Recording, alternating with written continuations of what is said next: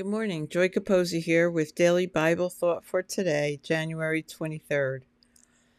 Looking at the promises of God, and this one is from Proverbs 18, verse 10. The name of the Lord is a strong tower. The righteous run into it and are safe. What a resource. We all want to know that somewhere we can be safe. Here it is, the safest place there is Jesus. I'm sure you've had the same experience as me when, in a time of danger and distress, all you could do was call on the name of Jesus.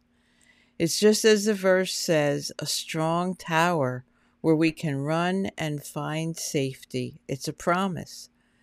The verse, there's a chorus from an old hymn that says, Jesus, oh, how sweet the name, Jesus, every day the same. Jesus, let all saints proclaim its worthy praise forever.